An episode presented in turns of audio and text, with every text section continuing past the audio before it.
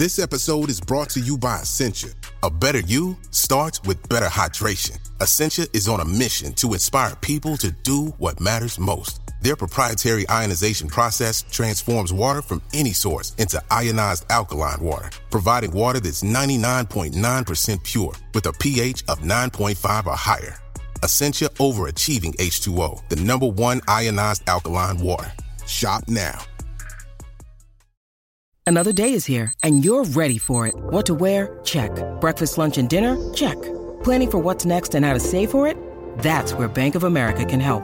For your financial to-dos, Bank of America has experts ready to help get you closer to your goals. Get started at one of our local financial centers or 24/7 in our mobile banking app. Find a location near you at bankofamerica.com/talktous. What would you like the power to do? Mobile banking requires downloading the app and is only available for select devices. Message and data rates may apply. Bank of America NA, member FDIC. If you went on a road trip and you didn't stop for a Big Mac or drop a crispy fry between the car seats or use your McDonald's bag as a placemat, then that wasn't a road trip. It was just a really long drive. Ba-da-ba-ba-ba. At participating McDonald's. Sweet Tarts dared to combine sweet and tart. But we didn't stop there.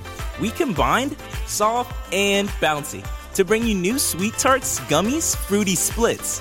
A uniquely delicious dual-sided gummy with one side that's sweet and one side that's tart, but entirely smooth and squishy. A powerfully perfect combo. Sweet Tarts, dare to combine. This is the Olive Magazine podcast, a weekly slice of food and drink chat brought to you by the team behind Olive Magazine. I'm Janine, Olive's food director and podcast host, and this is episode number 194. This week sees the return of Olive favourite and podcast regular John Gregory Smith, a food writer and author who specialises in writing about Middle Eastern food. John's written some great recipes for our Easter issue, inspired by one of his favourite destinations, Tel Aviv. It's a city that's rich in food culture, and we take an armchair tour from extravagant breakfast spreads to buzzing markets and late-night clubbing and snacking, which John really brings to life with his tales and recommendations. So let's have a listen. So, welcome back to the podcast, John Gregory Smith. Hey. In these unusual circumstances. I was actually meant to do a podcast with John last week when everything went insane, and I was going to go around your house and we were going to cook together and we were going to chat and catch up and hug, and now we're on opposite sides of London. Recording through Zoom. Yeah, no hugging, only sort of virtual touching. Yeah, virtual waving at each other. But yeah, so the reason we were going to get together was to talk about your feature in our Easter issue, which is all about food from Tel Aviv. Yeah. But first of all, I thought I'd just check in and say, how's it going? How's your life? Yeah. What's going on? How are you coping? I mean, it's super weird. I'm not going to lie. I was in my flat actually for a week. And which obviously you've been to. I live in a really lovely flat, but it's pretty tiny. Yeah. And I'm not someone who I have to express myself through words quite a lot. I have to talk. So I found being on my own just too weird. So I decamped to my family's home last week. So I'm with my sister and her family and her kids. So hence all that. They're not my drawings, and it's brilliant. Like it, you know. But it's completely weird. Like, you know, when I do my hour exercise every day and go outside, you remember that it's like, it's real. And it's like, it's just so strange. And the worst thing is, you know, like when you feel like this, all you want to do is be close to people and touch people and, like, you know, console with your friends and your family. And you can't. You have to stay clear of everyone. It's horrible. But you've been doing a lot more on Instagram, haven't you? I've noticed you've done a lot more stories and little cook-alongs. What were you just thinking? Like, I mean, some of them are really useful. Like, you did a great guide to store cupboard ingredients. Yeah. So I thought I would just sort of chill out what I do in terms of the Middle Eastern thing and try and just do sort of tips and recipes that are just super easy and relevant to now. Because, you know, like if I do like some amazing Middle Eastern banquet, it's all well and good, but people can't get most of the ingredients. So it would just be too hard. So I thought I would just rein it in and do things like some pasta dishes, some store cupboard tricks, I did this sort of lunch thing where, you know, you batch cook a load of roasted vegetables and can then make a different meal every day. I saw that was great. Just things like that I think that are, you know, relevant for right now. Yeah. And in a way, it's kind of, it's the way we're cooking, isn't it? Because yesterday I made some soda bread because I was writing a feature about cheese and I was like, well, I've got cheese, I've got a bit of flour, I've got bicarb. And actually, soda bread's lush, isn't it? I completely forgot how nice it was and how easy it is to make. It's a non-kneader, isn't it? So it's sort of, you know, it's a good one to start with. But we're kind of doing stuff. Yeah. No, go on, love. All right, I was just going to say we're kind of doing stuff based on how we're living ourselves. Yeah. Because even though we're food writers, we're still restricted by what we can actually get our hands on. 100%. But what's interesting now is everyone's got so much time that, you know, it's sort of like it's suddenly doing something slow cooking or like bread. In people's heads, what they're kind of thinking is it will kill an hour. And frankly, that's a good thing. Yeah. So have you set yourself up a new kind of routine then? Yeah, well, I actually love routine. I'm such a sad old man. So like up at 7, have my 2 coffees before 7:30. Oh, did you bring your little Turkish coffee pot with you? And I went, did you know what? This is awful, but I did stockpile Turkish coffee because it's really hard to get anywhere apart from my one shop. Is it? So I just went and bought tons. And I'm sure they would have been quite happy that they, you know, that they sold that. Exactly. It's not like, you know, it's a non-essential, but I kind of loved it. And then I do my sort of Instagram in the morning, film a video around 10:30, 11:00 because the light in the kitchen is beautiful. Yeah. And then just sort of spend the day either doing emailing or a bit of editing and then get outside. They've got there's a garden there. So just do a bit of exercise. And that's it. I mean, it's super weird. It's slightly like probably what you would do if you were like in prison, I guess. Yeah. Like it's, you know, have a turn around the yard and come in and do some writing. It's weird. I think it is weird, but it's a bit like I've got a little dog who you might be able to hear squeaking behind me because Marlon. But he, you know, part of the thing about having a dog and a child is routine and how important that is. And I think for us, now that we're all stuck indoors, it's really important to kind of do things. And when we first got into lockdown, like my husband was saying, it's really important that we have this routine and we do certain things at certain times of the day because it calms you. Yeah. And actually, to begin with, I was fighting it, but now I'm fully on board. And it is small things like, you know, just... Basically, what would be really nice is if we all just sit in our pants and drink wine all day, but you can't. You just can't. So you've got to get up, you've got to do something, you've got to get dressed, you've got to have a routine. But what I will say is thank beep for wine, because by the time it gets to 6:00, oh my God, is it so necessary? Yeah, it's true. I mean, I like you, because we still have to produce the magazine. So we're quite busy doing it all remotely, but I'm giving myself a little like 6:30. It's okay now. You can have a little glass of wine once you put your computer down and everything. And I think it's really do you know what? I think because it is so weird at the moment, it's just too bizarre. Yeah. Actually, 1 or 2 is just such a nice tonic, isn't it? Just calm down, help you sleep. It's brilliant. But one of the things we're going to try to keep doing on the podcast is obviously, you know, we're not going to be banging on about coronavirus week in, week out, because we understand that people also want a bit of escapism, which is where you come in. Yeah, let's do it. So let's go back to Tel Aviv. So I just did a little bit of a mini research. Obviously, you know, no one could travel at the minute. No one's saying you should be traveling at the minute. But what we can do, and what's going to lift all of our spirits, is doing a bit of armchair travel and making those plans for when we can get back on the road, and maybe thinking about destinations that we've not thought about before. And for me, one place I've never thought about going to was Tel Aviv. Yeah. It just wasn't really on my radar. I didn't really understand what kind of city it was, but you're a big fan, aren't you? You've been going there for how many? 6 years? 6, 7 years. I absolutely love it, Janine. I think it's... food-wise, it's one of the most exciting cities, literally, in the world, because Israel as a country is tiny, but you know, Tel Aviv's a pretty tiny city, but it's so packed full of people from all over the world. So you've got like, you know, there's Jews from everywhere, from like Iraq to Yemenite to Polish to American. You've got obviously like all the kind of Arab influence from the bit we can't really talk about. I don't know how you say. So there's obviously like heavy Arab influence there as well. And it, as a city, it's got that like food, it's ingrained into it, a bit like New York in that everyone is consuming something all the time and everyone loves to eat out. London, we're definitely getting there, but it's got that kind of everyone just loves to eat out. So it's super exciting culinary-wise. And a lot of the places that I mentioned have got a very rich culinary heritage. So they've got that as well, plus, you know, like hot young chefs doing new things. So there's the food scene, then... You've got this, you know, beautiful city on the beach, Wynn, lovely, gorgeous. And then they going out. I mean, it's like a revelation. They just like, the Tel Avivites, whatever you want to call them, they absolutely love to party. And they do it in just such a cool way. Like they, you know, everything happens late. It's such a sexy, cool city. So everyone goes out late. They look fabulous. They drink. They sit on rooftops. And then they go to these wicked clubs. And it's sort of not, they're not sort of mad as like European clubs. They're just a bit kind of more relaxed. Yeah. And, you know, it's just super fun. It's really fun. I thought what we could do, because I thought it was, as I was reading around it, I realised you're right, they do seem to eat and drink all day. Yeah. I thought we could do a like morning to evening, like a day in the life of Tel Aviv, like the sort of things that you would do. So like, so let's start off with my parents breakfast. Will listen to this. There's certain things that I can't say. Okay.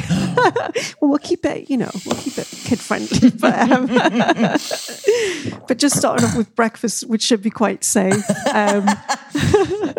You know, what sort of, is it a big deal? Breakfast, so brunch? Breakfast obviously is, you know, you're in the world of shakshuka, you're in the world of hummus. So, you know, on the weekend, you can go for like a mega brunch everywhere. So they've got a market called Carmel Market, which is right in the centre of Tel Aviv. Nice. And it's like the main market's just gorgeous and it's beautiful fresh produce and baklava and all this loveliness. And then there's loads of little alleys with cafes all off it. Yeah. So, you know, shakshuka's big business there. Yeah. But the other thing in the Middle East is hummus is not eaten like how we eat it in a sort of sad tub with a sad little pit of no. And it's really funny if you say that to someone who lives around there, they're like, I don't understand, that's so weird. There, they're literally, you get a ginormous bowl of hummus with different toppings on, quite often an egg, lovely herbs, spices, and a spoon, and you just go for it. Yeah. And there'll always be pitta, and actually what they do as well in Tel Aviv is they give you white onion wedges. And the point being, if you don't want to fill up on the pitta, you use the white onion as a scoop. Oh. And yeah, so that would be breakfast. And one of my favourite hummus places actually in the world is a little cafe called Shlomo and Dorian. And it's just off Carmel Market. They open from like 6 till about 11. Yeah. And they just sell hummus. And you can get like... different toppings on your hummus, so like fried meat or this. They do one called Balkan hummus, which is like a smoked aubergine. That's the one I did for you guys, which is just insane. So it's like smoked aubergine with salad on top. Or they do the foul, which is, so foul is more like an Egyptian style hummus with fava beans. I don't love it. It's got a really funny smell. But that and kind of, you know, like coffee is really big there. So everything from like, you know, your Aussie style creamy chocolatey coffee to like really good Arab coffee.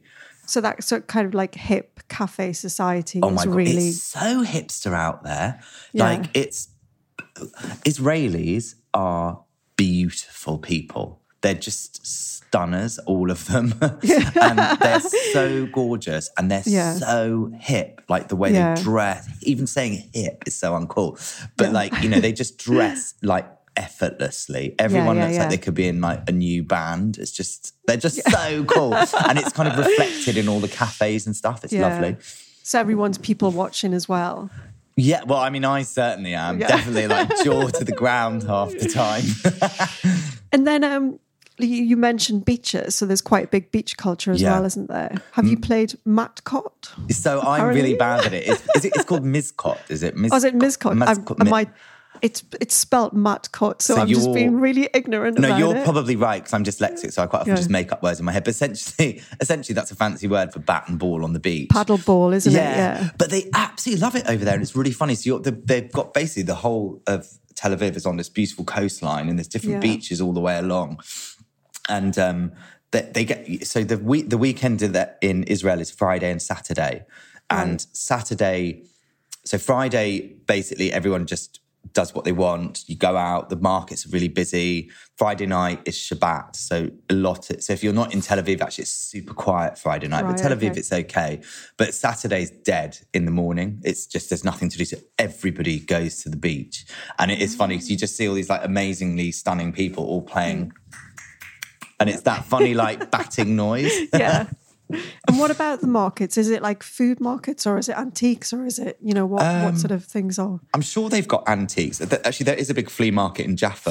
Yeah, I read flea market. Yeah, so there's a big one around the tower clock. And it, you know, it just sells all, I don't know, flea junky stuff. That's not really my bag actually. Okay. What I love is the food markets, and they're literally everywhere. Really? So they start, you can go all around Jaffa. So around the flea market, there's amazing like cafes and little bars and like lovely little food stores everywhere. Then you walk through an area called Levinsky, which is so cool. It's sort of like a bit like what Shoreditch was in sort of 2000, you know, like very urban, graffiti everywhere. A bit rough around the edges, but so cool. And they've got a Levinsky Market, which is a street. And it's just got the coolest, like, little cafes, hummus shops, falafel, shawarma, like, everywhere. Mm. Then you have Carmel Market, which is the central one that's massive. And it's so cool. Like, it's beautiful. So would people be wandering around there, doing a bit of shopping and then stopping off and having a falafel or a absolutely, or just eating on the hoof kind of thing. You can do what you can, like graze. You can pick up so everything is served in pita. So if you get the sabich sandwich that we did, or falafel sandwich, or shawarma, so they would call that all actually sandwich when you're there. They just say get your sandwich. And for us it would be like something in pita. So you can obviously, that's brilliant to eat on the go. But all these places are really cool, and they'll have like a couple of stalls, and you can just sit and have a beer and watch the world go by. And then actually there's this amazing woman who runs these walking tours. The company's called Delicious Israel, and Inbal, who runs it, is really cool. She's a good friend of mine. And she, if you are there and you want to do a sort of edible tour, just go to her. Hers are the best. She's super cool and really fun. She took me to a new market called HaTikva Market in an area called HaTikva, which is sort of a really old, like, working man's district, like labourers' district. So it was like a lot of like Iraqi Jews, Yemenite Jews, and the market's really kind of old school and a bit different. So like Carmel Market's super hipster.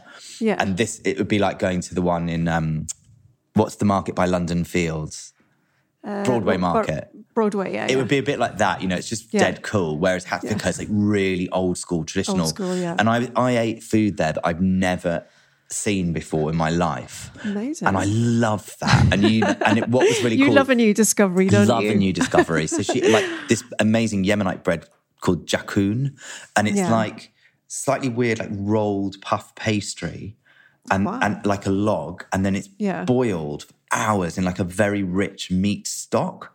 So it goes soft, but it's dense, and then it's served with boiled eggs and zug, which is that like chili paste. And it's really heavy. Sounds like a dumpling. It's quite weird. And I think the point being is one of those, you know, if you were like out in the field or doing manual labour, you need something super heavy. Yeah. And then we actually also ate these like Iraqi dumplings that are like they're almost in like a sort of semolina. Instead of like a dumpling dough, it's like a semolina dough with meat inside, steamed. So it looks like a Chinese dumpling, and then again served with like a red zug. Yeah. And it's just like, when I get really excited, I just flap my hands. I'm just running around. It's almost like I'm about to take off. I just loved it. It was so wicked. And it was a different vibe. So, you know, you were more in danger of getting like shoved out of the way by a little old lady. And it's quite nice to mix it up like that. Stick around for more from John, including some brilliant recipes you can try at home. It's interesting you said... your guide, your sort of walking guide, because I've never been there, but I was reading it's a very walkable place. Yeah. As in, you can spend a couple of hours and you can cover such a lot of ground, and that's what people do. So. And it's so nice to walk around because you've got like the beachy bit, which some of it's like a bit like Miami. It's beautiful buildings on the beach. Wow. You've got Jaffa, which is like the old Arabic quarter, which is a bit more like with the mosques and the more sort of the Moorish architecture. Then you've got like the Bauhaus districts. You've got these amazing like Art Deco buildings. Yeah. Then the grungy neighborhood. So it's to just walk and get lost is like the best way to see it all, really. Yeah, because I think it is known as a kind of cultural centre as well. You know, museums, beautiful architecture, lots of art, lots of music. So if that's your bag, and you wouldn't be. I mean, that's all the tick boxes, really, isn't it? Food, art, music, culture. And it's super safe as well. So you can literally, you can trot off anywhere you like and, you know, get lost and explore. It's brilliant. Yeah. And then sort of moving on to evening time, what's the... here we go. This is like grandma here is going to be like, what time do they eat in Tel Aviv, John? It's super weird. It's one of the weird cities where if you have a reservation before 10 o'clock, they don't really understand it. You know, if you say, oh, can I have a table at 8? They're like, yeah, sure. Why? There's no one there. The restaurant's sort of open at like 8:30, 9 o'clock, and there's no one there till 10. Yeah. And then if you... There's a square, actually. One of the main roads is called Allenby, and off Allenby's the sort of, it's called Central Synagogue, and there's this big square with loads of restaurants and stuff, and because of the weather, everything's outside, it's all wonderful. And it is weird, if you go for a table at 10, there's just not that many people there. By the time you leave at like 11:30, it's even packed. On a Monday night, it's packed. But I think the big thing there is, it's because of the weather, when everyone finishes work, they'll go out. So they'll go running or swimming. Oh, I see. So there's that big gap. Yeah. So you enjoy the weather. Then you go home. Apartments are quite tiny. So you kind of sort yourself out and then you go and eat late. But they don't drink like we do. So if we go out at 7 on a Monday, we'll guarantee to have drank 2 bottles of wine by 9 o'clock. There they might have 1 or 2 drinks and call it a day. That's why they can stay out, you know, till 11 or 12. Oh, and sort of no problem. But it just makes it super fun, you know. The atmosphere's wicked. Let's talk a bit more in detail about the food, because I've got your absolutely gorgeous Tel Aviv feature in front of me. So one of the things we just talked about there that I want to go into a bit more detail is the sabich. Oh, yes. That sandwich. Showing you it now on the screen. Oh, yeah. So what is that? It is classically the aubergine and the egg that makes it. So traditionally, it's an Iraqi sandwich. And actually, I was introduced by that lady, Inbal, who I was talking about earlier. Yeah. And I asked her to take me on a street food tour and sort of show me this. This is my first trip to Tel Aviv. I wanted to see like the main sort of the big hero dishes. So your shawarma, your falafel, and I didn't know it, but sabich is one of them. So it's an Iraqi sandwich, and essentially it's fried aubergines that are either pretty much always deep fried or like griddled. But mainly so they're deep really fried, soft. And then the seasonings they put on are cinnamon, and then a sort of mix that's a little bit like, what's that Indian spice mix that's got mango powder in it? I like chat masala. So they use something like that. So you've got cinnamon and like a sort of chat, so you've quite a lot of spices, and then the aubergines are soft and sort of very well spiced and seasoned, and then it goes into a pitta with the chopped egg, loads of tahini. So they just use raw tahini, but it's not bitter like some of the stuff we get here. It's really lovely and smooth. Then a chopped salad, which will be, you know, cucumber, onion, tomato, pickles, and then a thing called amber. And amber's this crazy like mango and fenugreek puree almost, like a chutney. Like a sauce kind of thing. Yeah, and it's, you know, it will come out of a squeezy bottle and it's kind of bright yellow, like a bit, you know, when it looks a bit like unnatural, but it's got this amazing sweet sour tang. Oh, nice! And it just adds such a good depth into that sandwich, it just hits everything. It's brilliant, wow. Amazing. And the other one I wanted to talk about as well was your late night onion flour. Oh yeah. Just to say that's a beach. You said you had. your favorite one is from a place called Sabich Number 10. Off Telenyaki or something street. It's Chernichovsky Street. Yeah, that one. I think I've got that right. You can see it. Wait, but that recipe for the sabich, you tricked out the tahini a little bit because you whizzed it with some parsley and mint. So you made like a green tahini on the recipe, which is absolutely delicious. It's good, isn't it? It's lovely. And actually we're going to have that on the website by the time the magazine comes out so people can go and try that. Oh, yeah. But yeah, a really spectacular one was the late night onion flour. So can you describe that for the listeners? Essentially, an onion flour is when if you think about a big white onion, it's obviously it's like a flour that's all closed. So if you cut it, say, into quarters or eighths, which is I think what I do, and splay it open, it will open out like a flour. Yeah, like a flour. And obviously Tel Aviv being somewhere with quite an advanced food scene, you can get anything there. If you want sushi, Thai food, it's all there. Yeah. And one of my favourite places is a burger place on Allenby Street called Burger Co. or the American Burger Co. America Burgers, that's it. Yeah. And I went in there like quite regularly and I used to get burger, the onion flour, and they used to do like a boozy milkshake with tequila in, which was so pleasing. And the onion flour is just amazing because when it fries, it's battered. It kind of sets, so you can almost just rip pieces off and dunk it in. It's beautiful because we did it in the test kitchen, and I was like, I'm not sure about this. Yeah. Because you have to dredge the whole thing in egg and flour, and then you deep fry it. And then by the time it comes out of the fryer, it looks like a big golden kind of crunchy, crispy flour. And like the tips are super crispy, and then the bottom of it's a bit mushy. So when you could just pull it off really easily. You pull each petal of onion out, and then like crunch down on it. And it's such, again, for talking about simple recipes, it's such a simple recipe because I think the coating is flour, a bit of smoked paprika, some garlic granules, which you mix together with some seasoning. And then it's just like dipping egg in milk and then dredging the flour and then deep fry. So it's really nice. It's that kind of... you know that expression like luxe junk food? Yeah. It's just like taking an onion ring to like the next level. Yeah, it's beautiful. And lastly, maybe we'll talk about, because... I think we were just saying about, obviously a bit more difficult to get food these days, but I think one thing that I've seen a lot of is fruit and veg, because we've obviously got a lot of suppliers supplying fruit and veg now, veg box schemes or sort of. So your White City sweet potatoes, because this is a lovely, lovely simple recipe using one of your favourite things, I think, the Aleppo pepper flakes. Yeah. And, let's just caveat now, if you can't get the Aleppo pepper flakes, don't think you can't make this. You could either use just chili flakes, any chili flakes or fresh chili you've got in the cupboards, or if you've got it or can get it, smoked paprika or just plain paprika. Yeah. And that would do beautifully. But this was just, so they've got one of the kind of, there's loads of very cool restaurants in Tel Aviv that do like, it's all sharing plates, but they kind of really focus in on one ingredient. And loads of them will just do like a barbecued sweet potato that they literally just throw on hot coals and it blisters and chars. And then you serve it with sour cream and some spices and that is it.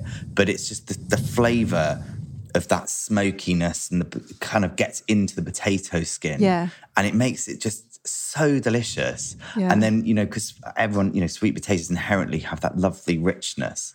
Yeah. So that sour, creamy tang just cuts through it. It's gorgeous. Yeah, it's, I think you finish yours as well with, it's so pretty. You've got a few little chopped pistachios and some pomegranate seeds on top. But again, like it really is the combo of the sweet potato with the sour cream and the sort of like spicy pepper that's giving you really that nice. And it's super comforting, isn't it? Yeah, and with the pomegranate seeds, obviously it's really easy just to throw them in for the sake of it because they're so pretty.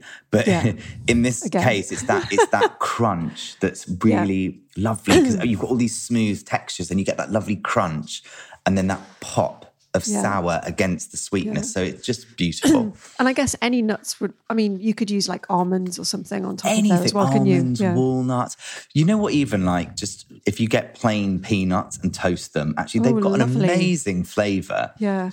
I think we're going to spend a lot of time in the next couple of months basically given a lot of substitutions for recipes. Oh my God, yeah. We're all learning, aren't we? We're all like, will this work? Yeah. I'm just going to try it anyway because, you might as well. I was trying to do something the other day and I thought I've got like pretty much everything and then realised I had like the wrong flour.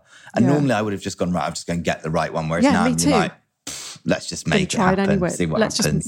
See what happens. There's nothing to lose, really. Exactly. But yeah, if people want to go and seek out those recipes, they should be online on olivemagazine.com this weekend when this is out, and also.